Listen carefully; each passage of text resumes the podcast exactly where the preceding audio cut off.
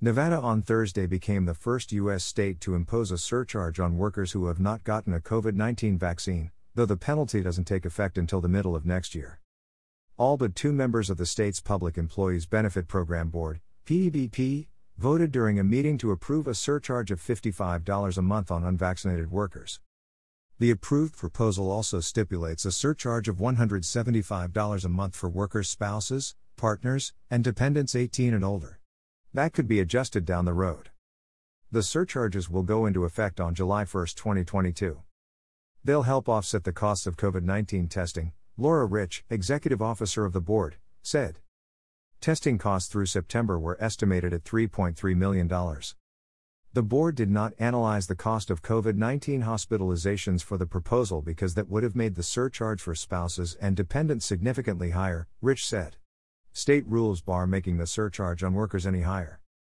Robert Barnes of https colon slash slash slash joins the Alex Jones show in studio to break down the globalist legal warfare against the people, and how to fight back.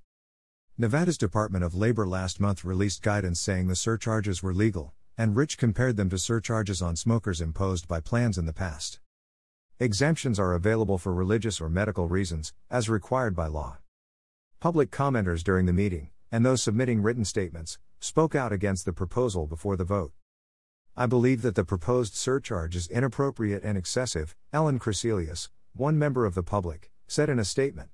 She noted that many people enjoy natural immunity, or the protection one gets after having recovered from COVID 19. Shanna Cobb Adams said she already pays $255.06 a month. The new surcharges would increase that by 90%. She expressed concern about her 18 year old son getting a vaccine when studies show that young males are at elevated risk of developing heart inflammation after getting a vaccine, while COVID 19 poses little risk to healthy youth without serious underlying health conditions.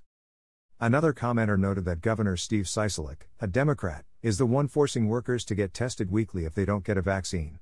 The unvaccinated should not have to foot the bill for the agency's unjust decisions, she wrote. The fact is, vaccinated and unvaccinated employees both can contract and spread the virus equally, yet the state has decided to only put the hardships on the unvaccinated unfairly. Some members also voiced opposition to the proposal, and two voted against it.